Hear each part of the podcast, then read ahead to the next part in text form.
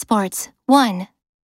The Gold Coast Commonwealth Games have finally kicked off, but esports have been left out of the schedule. Esports are video game competitions, generally strategy and fighting games, but also sports. It is a burgeoning field, especially among younger demographics, and in Asia Pacific and the United States. Including esports in the Commonwealth Games will not only ensure the event stays relevant to these fans, it will also engage others with sports that don't have gender barriers and showcase new technologies facilitating fan engagement, like virtual and augmented reality. The demarcation between sports and esports is increasingly irrelevant.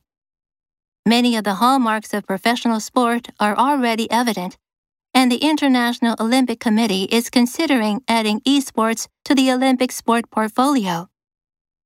The Olympic Council of Asia recently confirmed esports will be a medal event at the 2022 Asian Games in China.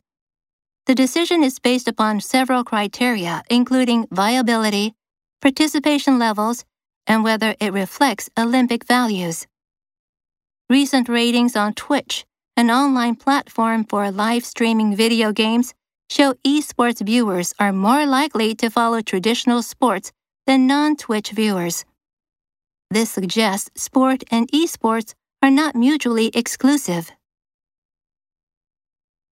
Burgeoning. Here is a list of burgeoning companies. Showcase. The actress showcased her extraordinary talents. Facilitate. Such little touches facilitate communication. Augment. AR stands for augmented reality. Demarcation.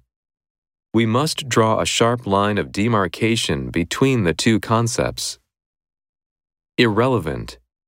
His remark is irrelevant to this topic. Hallmark. This is a hallmark of a civilized society. Portfolio. He published a photography portfolio last year. Viability. Many questioned its viability as a project.